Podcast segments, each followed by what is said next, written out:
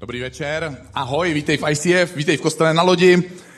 Tohle je skvělá, skvělý začátek, krásný odpal toho, toho dnešního večera. Já jsem rád, že jsi dorazil a že tady můžeme být v téhle atmosféře, v téhle přítomnosti a v přesvědčení, že Bůh je s náma i na tomhle místě. A my začínáme tuhle sérii o Mojžíši, který v životě vsadil všechno na jednu kartu. Kdo z vás hrajete někdy pokr? Jo, děkuji, že jste se přiznali, ono je to zakázaný, takže takže Mojžíš sadil všechno all in, sadil všechno v tom, pokru, v tom svém životním pokru all in a díky Mojžíši dneska známe takový pojmy, jako je desatero, známe pojmy, jako je exodus a Mojžíš je také známé tím, že rozdělil Rudé moře a díky tomu ten boží lid přešel suchou nohou po dnu toho Rudého moře a egyptská armáda, která je pronásledovala, tak se utopila, protože to moře se za tím izraelským národem zavřelo znovu. A já si pamatuju, jak před svým obrácením, když mě bylo přibližně 17 let, přibližně přesně, abych byl konkrétní, tak jsem četl takovou diskuzi, polemiku dvou vědců o tom příběhu, kdy Možíš rozděluje to Rudé moře a ten oponent, pravděpodobně nevěřící, tvrdil, že to moře může klesat a stoupat, prostě, že, že má různé výšku hladiny a že to asi nebylo zas tak těžké, aby ten izraelský národ přešel tou, eh, na tu druhou stranu, když zrovna tam bylo vody pokotníky a ten, ten obhájce, pravděpodobný křesťan, říkal, že to stejně v tom případě byl zázrak, protože celá egyptská armáda se utopila v louži, která sahala pokotníky. A obha... Dodnes teda lidem leží to, tohle, tyhle Možíšovo činy v žaludku a vrtá jim to v hlavě, jak to asi ten Možíš udělal a který zákonní, přírodní zákon mu asi zrovna vyšel vstříc na pomoc a už svoji maminku štval, když se koupal, a jak šval maminku, no takhle štval maminku nějak, když se koupal. A taky, taky později naštval svoje kámoše, když, když dorazil na, na, na rybářskou soutěž, takže Možíš žil někdy mezi 15. a 13. stoletím před naším letopočtem a v Biblii je tenhle záznam, který Možíše speciálně popisuje a vystihuje. Píše se tady, v Izraeli nikdy nepovstal prorok, jako byl Mojžíš, se kterým se Bůh znal tváří v tvář kolik zázračných znamení a divů, popírajících přírodní zákony, ho Bůh poslal vykonat v Egyptě proti faraonovi, proti všem jeho služebníkům a proti celé jeho zemi. Jak mocnou sílu a jak neuvěřitelné činy předvedl Mojžíš před očima celého izraelského národa. A když tohle čteme, tak můžeme mít ten dojem, no jo, on ten Mojžíš to byl superman, že? Takže jako, ale já, jak se, když si o něm čtu, tak co to znamená pro mě? Já jsem obyčejný člověk. A takže tuhle, tři, tuhle neděli a následující tři neděle my se dozvíme něco o Mojžíši a o tom, jaký to byl skutečně člověk. A jméno Mojžíš znamená vytažený z vody. A po prvních 80 let svého života jeho život byl přesně ve znamení významu tohohle slova. On žil tak, že ho někdo vytáhl z vody, nic si nezasloužil a měl všechno k dispozici. A kdo, komu z vás je už 80 let tady dneska večer? Jo, Nikomu, dobře, dobře. Tak je to dobrý ještě, protože pořád ještě Bůh si tě může použít. Protože teprve až když mu bylo 80 let, tak začal Bůh působit nějakým zvláštním způsobem v jeho životě. A jeho, první, jeho prvních 80 let se dá rozdělit na dvě části. On prvních 40 let prožil jako egyptský princ. Takže měl pocit, haha, teď já jsem někdo. Potom zjistil, že má židovský původ, že teda není vůbec žádný princ, ale že je žid Všichni židé tou dobou byli otroky v Egyptě, takže dalších 40 let prožil taky se ským pocitem. Já jsem nikdo. A teprve, až se dožil svých 80 let, tak by šlo jeho život označit druhým významem toho jeho jména. Už to nebyl ten, který byl vytažený z vody, ale byl to ten, který táhne. Stal se člověkem, který táhl boží lid, táhl ho do zaslíbené země. A můžeš se průběhu svého života na sebe díval z těchto tří různých pohledů, které může i dnešní člověk sám ve svém životě prožít. A možíš nejdřív věděl, že je někdo, pak měl pocit, že je nikdo a pak začal věřit, že je boží nástroj. A Možíš si během těchto všech změn v životě musel odpovědět na čtyři otázky, na které se můžeme, můžeme snažit odpovídat i my dneska sami pro sebe. A tou první otázkou, na kterou hledal odpověď, byla otázka, kdo jsem?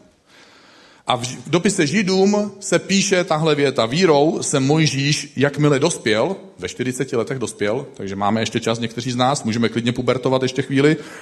Takže jakmile dospěl ve 40 letech, aby jsme to jako konkrétně teda přečetli, tak se zřekl postavení faraonova vnuka.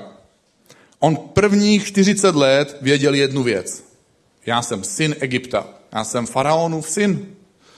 Já tady mám svoje práva, já mám svoji pozici, lidi mě musí respektovat. Já mám moc a lidi mě musí poslouchat. Já jsem egyptský princ, já nejsem jen tak někdo. Já jsem někdo.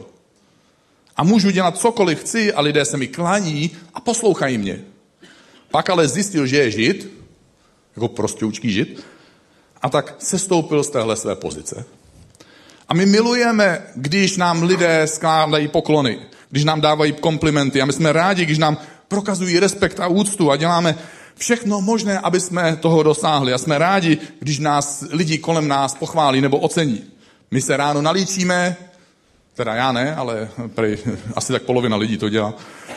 Jo, jdeme do fitka, aby jsme měli hezký břicho. Teď už víte, proč jsem byl tak stuhlej, protože mám to břicho. Jsem myslel, že to... Víte, proč to děláme? Protože chceme být oceněný. Já jsem myslel, že mě někdo ocení tady dneska večer.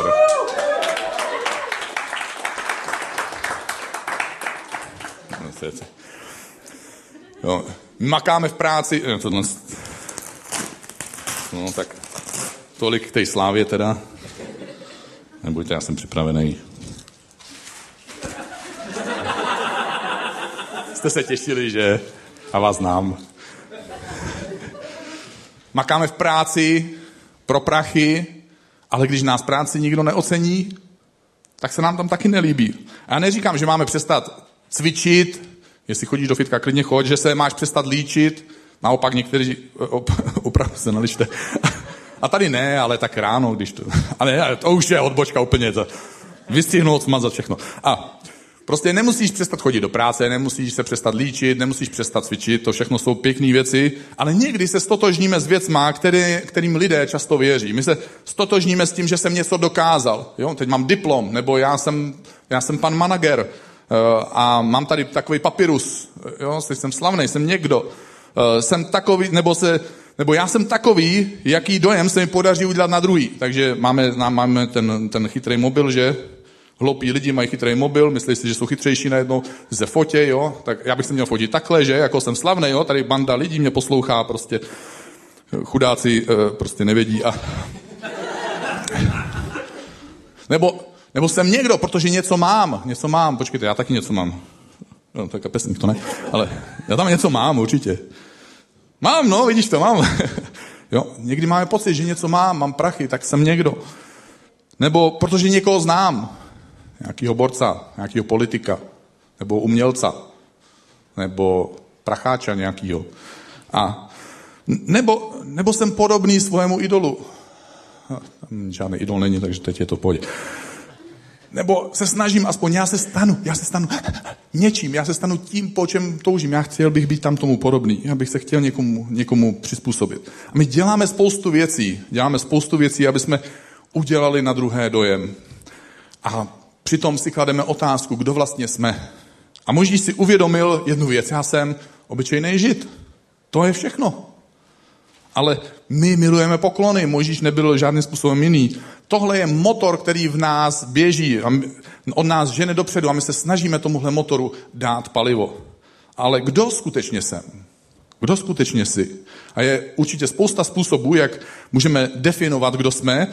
A jeden z nich je způsob, že si řekneš, v čem jsem skutečně dobrý.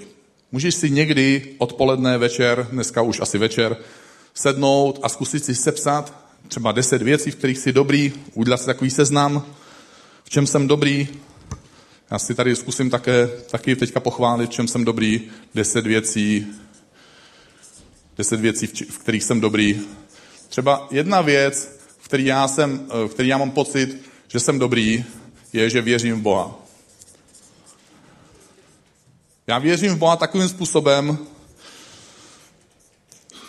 že všechno v mém životě se může změnit. Protože ekonomika se mění, že technologie se mění, politici se mění, někteří politici se nevymění jako, že jsou tam furt stejný, ale on se mění, že před volbama je nějaký, říká tohle, pak, jsou, pak proběhnou ty volby, už něco jiného. Jo. Tvoji kamarádi se mění. Moje manželka se třeba mění. Moje děti se mění. I já se měním, ale Bůh se nemění. Bůh zůstává stejný. On mě miluje stále stejně. On je, on je na mojí straně stále stejným způsobem. On mě fandí stále stejným způsobem a pomáhá mi stále stejným způsobem. Když se něco stane v mém životě a já jsem rozhozený, já jsem z toho zoufalej, Bůh neřekne, oh, je, to jsem nečekal. Ne, Bůh je stále na trůnu. Bůh se nemění. A tohle je jedna z silných věcí, která mi v životě pomáhá. Já věřím, že Bůh se nemění. Nebo, nebo jiná věc, já mám, já mám takovej, takovej sklon, že spojuju lidi. Kdekoliv se objevím, tak mám potřebu dát nějakou, dohromady nějakou partu lidí. A taky mám potřebu, aby když někdo do té party nezapadá, nebo se do ní nedostane, tak mám potřebu ho vtáhnout dovnitř. Ne, nemám rád, hrozně mi to vadí, když někdo je natolik odlišný, že nakonec nezapadne. A dělám všechno pro to, aby, aby zapadnul. Ne, že bych to trénoval, eh, ne, že bych, prostě jsem se takhle narodil a přitahuji lidi a dělá mi to nedobře, když lidi nemůžou být součástí nějaký hezký party. Taky často, když jsem součástí nějaké skupiny, kde se, nevím, jestli jste byli někdy na nějakým takovým výjezdu, nebo ve škole, nebo, nebo ve firmách se to taky dělává, takový ty team buildingy, že se sejdete si, si do kruhu a mají vám říct, a to jsou takový ty děsivé okamžiky, co se vám na, na vás líbí, co se jim na vás, na vás líbí. A lidi v mém případě často opakují, že, že překlenuju rozdíly. Že když právě vidím, vidím e, někoho, kdo má jiný názor nebo jiný přístup k věcem, nebo prostě se chová jinak, tak e, mám potřebu, aby se ten člověk dostal právě do do té party, aby mohl svůj názor vyjádřit.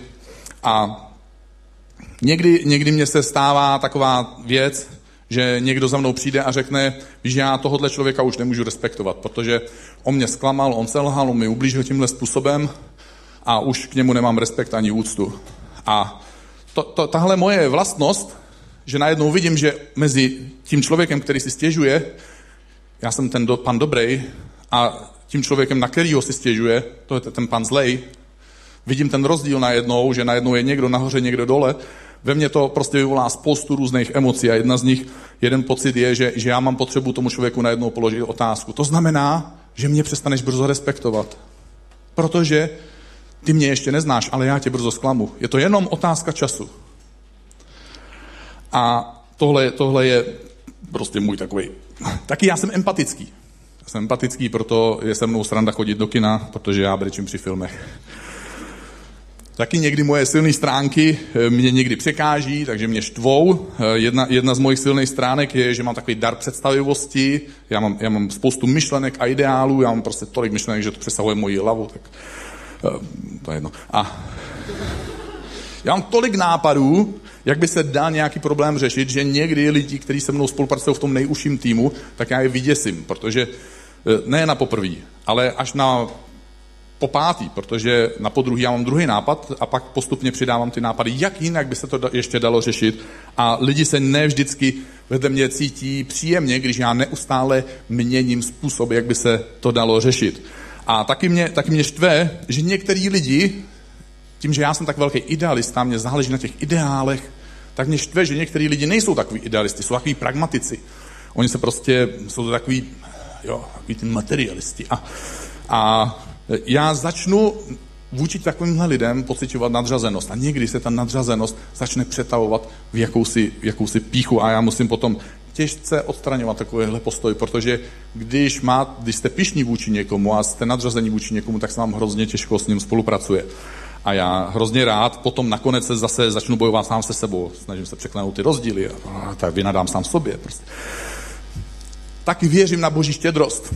Já věřím, že nemůžeš vyhrát v dávání, když začneš soutěžit s Bohem, kdo z vás dá víc. Třeba, třeba jenom před třemi týdny, my jsme měli Vánoční celebration, většina z vás tam byla, a my jsme ráno dělali sbírku a pak se blížila odpolední celebration, přišel za mnou můj kamarád Petr Lesňák, který dneska tady hraje na kytaru, perfektní, perfektní chlap a Ne, nebudu to rozvádět, prostě reklamu jsem udělal, Petře, ber to, jak to je.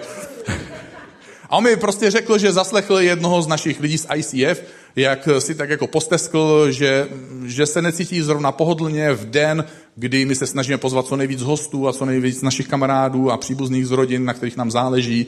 A že v tenhle den my vybíráme ty peníze v národě, kde teda na tu církev se kouká tím způsobem, že církvi jde vždycky jenom o ty prachy, že a najednou ty si je pozveš sem a tady jde zase o prachy. Takže jsme o tom diskutovali, radil jsem se o tom s produkčním, který, který to zařizuje, aby to všechno takhle proběhlo, radil jsem se s MC, který to všechno uvádí, podobně jako to dneska uváděla Petra Voráčová, zrovna na, na Vánoční Celebration taky uváděla. A řekli jsme si, dobře, tak to zrušíme, neuděláme sbírku, protože na těch lidech, který zveme, nám záleží mnohem víc. Nám záleží na tom, aby poznali Ježíše Krista a chceme odstraňovat ty překážky. Takže, takže eh, tohle dáme stranou tu sbírku. Ale taky jsem v hlavě musel si odpovědět na otázku, no jo, ale ty vogo, jako to je 7 litrů ráno, takže odpoledne a večer by to bylo dalších 7 plus 7. To by nám taky chybělo. Tak teďka musím teda věřit tomu, že Bůh tuhle tu naší teoretickou ztrátu za, za, nahradí nějakým opravdu praktickým způsobem. A proběhla ta odpolední celebration, večerní celebration a přišel za mnou po večerní celebration jeden člověk a říká, mně se tak moc líbí to, co děláte, že vám s tím chci taky nějak pomoct a dal mi do ruky obálku. Takže já jsem ne hned, ale snažil jsem se co nejrychleji dostat do nějakého trošku soukromí, abych kouknul, že jo, jestli to jsou dvě kila nebo kolik. A bylo tam 20 tisíc. A tak jsem si říkal, prostě nemůžeš Boha porazit v soutěži, kdo dá víc. Nemůžeš. A proč se chlubím tady nějakýma svojima silnýma stránkama, nebo proč tady vyprávím, že moje silné stránky jsou někdy mojí slabinou? Naše identita, naše identita je někdy hrací míček pro ďábla. Když nevíme, v čem jsme dobří, když si v tom neuděláš jasno, v čem jsi dobrý, tak v tvojí hlavě nebo v tvém nitru existuje ještě jeden seznam. V čem jsi špatný? A ten tam máš automaticky, o ten se nebojím u většiny lidí. A náš nepřítel si potom s náma hrozně snadno pohrává. A Mojžíš, on, on žil v tomhle světě. Myslím si, že jsem princ. Ups, na rozky 40. Ha, myslím si, že nejsem princ. Jsem obyčejný člověk. Jsem otrok. Jsem oběť okolností. Já nic nemůžu změnit. Jsem k ničemu.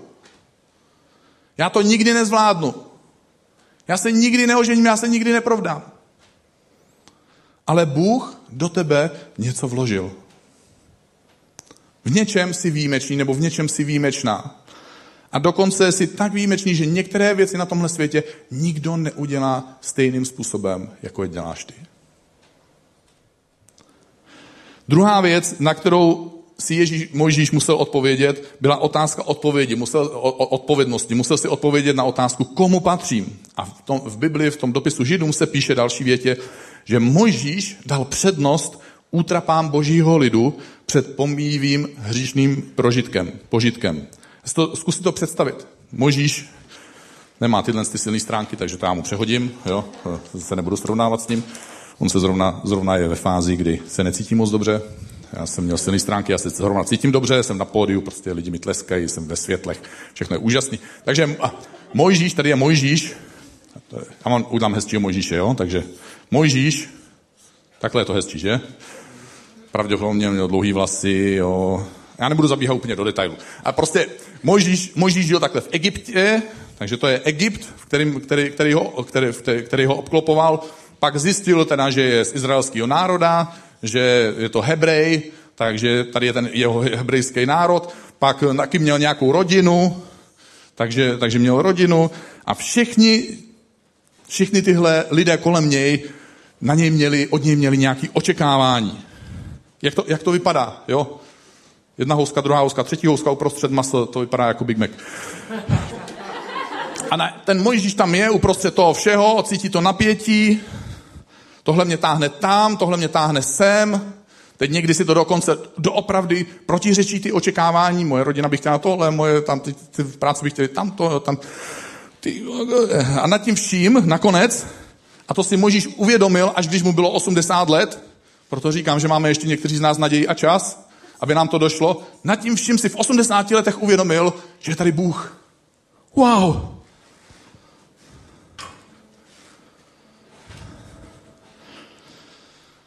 Když od tebe lidé něco očekávají, tak máš sklon obvinovat lidi, obvinovat okolnosti. A protože máš pocit, že nemůžeš dělat to, co máš. Bože, já bych rád odvedl ten tvůj izraelský národ z toho Egypta. Ale on ten faraon, jo, tak nás nepustí. Jako. Pak teda se mu to podaří nějak to vyhandlovat, takže dva miliony Hebrejců vychází z Egypta, Možíš je vede. Oni jsou tři, tři dny už jsou na cestě, byli otroci, jo, měli jídlo otroků, měli zacházení očefů jako s otrokama. Oni jsou tři dny na svobodě a chtějí jít zpátky. Říkají, bože, na, nesplnili se naše očekávání. Takže Egypt chce, aby šeli zpátky. Posílá armádu. Hebrejci chtějí zpátky. Takže ani ta armáda není potřeba, protože proč by je naháněli, když oni jdou sami zpátky.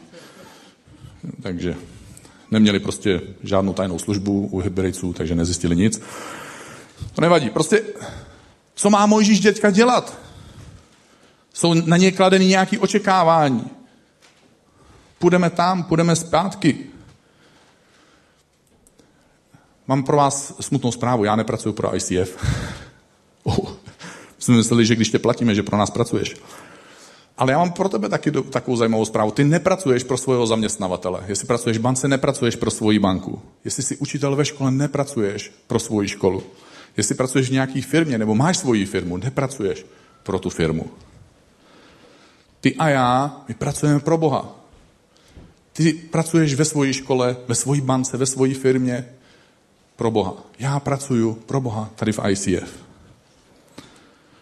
A když se tohle stane, a když si tohle uvědomíme, a Mojžíš si to uvědomil, když mu bylo 80 let, tak se změní ta perspektiva, změní se náš úhel pohledu. Na jaká očekávání já teda budu reagovat? Jaká jsou očekávání toho mojeho zaměstnavatele Boha? Toho, komu skutečně patřím. Pak jdou na jednou stranou výmluvy. Co můžu, co nemůžu. A pak jsem hlava a nejsem ocas. A máš nový druh rozhodnutí, která nově definují tvůj život a mění tvoji budoucnost. Protože Bůh je najednou na vrcholu těch priorit.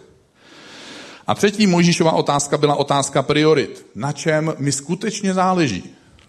A v dopisu Židům se dál popisuje, že Mojžíšovi nakonec byla ta Ježíšova potupa dražší než všechny egyptské poklady, protože se díval na tu odplatu. Mojžíš dokázal vidět nějakou neviditelnou odplatu v budoucnosti. Odplatu svého vlastního jednání. Na čem tedy Mojžíši záleželo? Nejdřív původně, těch prvních 40 let, mu záleželo na tom, na čem i normálnímu člověku dneska záleží. Záleželo mu na pozici, záleželo mu na tom, že si to chtěl užít a záleželo mu na tom, že měl bohatství. Což nejsou negativní věci ani náhodou, ale nikdy ti tyhle věci nedají vnitřní pokoj a klid. Úspěšný člověk se nemusí rovnat šťastný a spokojený člověk. Peníze, možnost si užívat život a bohatství a pozice, to všechno je krásné, ale nemusí to způsobit, že bude šťastný.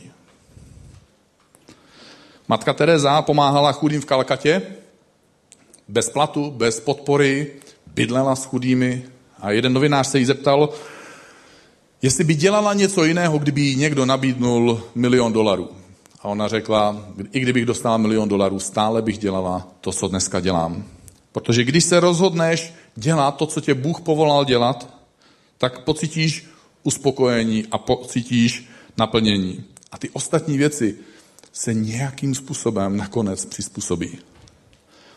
Je jedno, kolik vydělává Rockefeller, je jedno, kolik vydělává golfista Tiger Woods, nebo je jedno, co dělá tvůj idol, nebo kolik si vydělává. Protože pozice, bohatství a možnost si užívat, nic z toho nenahradí naplnění, které člověk může zakoušet, když žije v tom ideálním bodu, který pro něj Bůh připravil. Čtvrtá otázka, na kterou si museli Možíš odpovědět, byla otázka udržení moci. Čeho se nechci vzdát? Tohle je poslední věta z dopisu Židům, kterou dneska bude, budu o Mojžíši citovat. A píše se tam, že vírou Mojžíš opustil Egypt a nedal se zastrašit královým hněvem. Vytrval, jako by viděl neviditelného. Proč byl Mojžíš tak úspěšný? Proč i po třech a půl tisících letech my si o něm vyprávíme? On to prostě nevzdal. Je jedna modlitba, na kterou Bůh neodpovídá. A je to modlitba, bože, zbav mě mojich problémů. Protože kdyby na tuhle modlitbu měl odpovědět, tak jeho modlitba byl, byla, ne, tohle totiž projdu s tebou. My se nejvíc učíme v bouřích, my se nejvíc učíme v našich těžkých životních obdobích. Možíš čelil tolika problémům a nikdy se nevzdal. A existuje několik málo věcí, kvůli kterým stojí za to v životě zabrat a zabojovat. A chtěl bych se tě zeptat, které věci jsou to pro tebe? Kvůli čemu by si se dokázal postavit a říct, tohle nevzdám. Cítím se jako Mojžíš. Tohle prostě nevzdám. A já chci skončit otázkou, jaké je nejbohatší místo na zemi? Myslíš si, že nejbohatší místo na zemi jsou ropné vrty někde v Saudské Arábii? Že nejbohatší místo na zemi jsou nějaké diamantové doly někde v Jižní Africe? Myslíš si, že nejbohatší místo je banka, do které si dáváš peníze?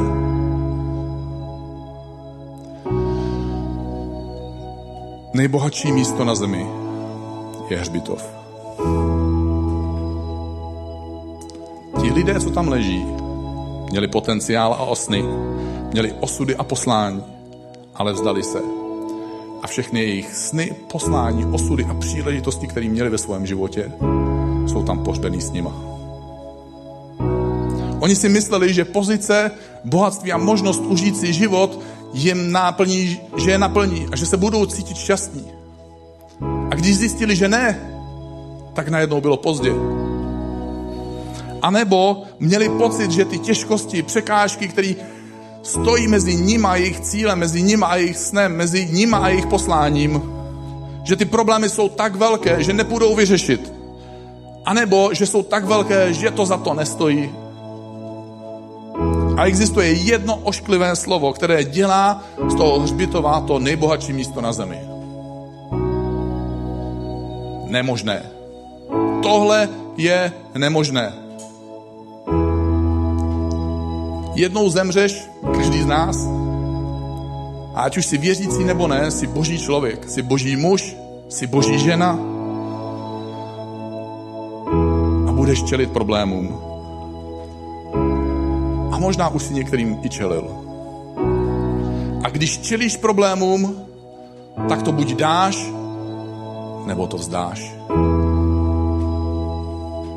A Možíš čelil problémům a řekl, tady jsem Bože, vím, co dokážu. Něco jsem nastudoval v tom Egyptě, když jsem tam chodil do té školy.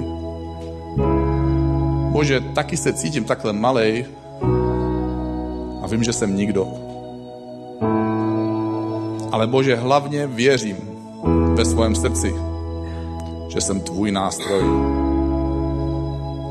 A tak jestli chceš, tak se pojď se mnou postavit a můžeme se spolu modlit. Bože, dnešní večer ti otvíráme svůj život, svoje srdce, svoje myšlenky. A chceme se ti přiblížit. Bože, chceme zapomenout na těch svojich symbolických pomyslných 80 let, na ten život, který jsme prožili až doteď. A ten život, který jsme žili a občas žijeme v, tě, v té poloze, Bože, tohle zvládnu. Ani neříkáme Bože, říkáme tohle zvládnu. Protože máme to sebevědomí. Protože něco zvládneme. A Bože, když najednou narazíme na zeď, dostaneme se do úzkých a říkáme, Bože, já jsem nikdo. Tohle nedokážu, tohle nemůžu zvládnout. Tenhle úkol, který jsi mi dal, tahle věc, která je přede mnou, tahle překážka, která, který čelím, přesahuje tak moc moje možnosti. Bože, dnešní večer ti chceme otevřít svůj život a svoje srdce a říct, Bože, bez ohledu na to, co dokážeme, bez ohledu na to, jak se někdy cítíme malí, chci být tvůj nástroj. Chci, aby si mě použil. Navzdory mojí píše, navzdory mojí slabosti, Bože, použij si mě. Bože, nechci si odnést svoje sny a touhy a ideály do hrobu. Chci je prožít v tomhle životě. Bože, děkuji ti, že si to se mnou nikdy nevzdal. Že jsi mě přitáhl k sobě znovu. Děkuji ti, že to se mnou nikdy nevzdáš. Že když moje nohy budou klesat, že budu moct vednout ruku a chytit se tě znovu a že mě znovu postavíš na nohy. A že budu moct zažít zázraky podobně jako Mojžíš. Amen.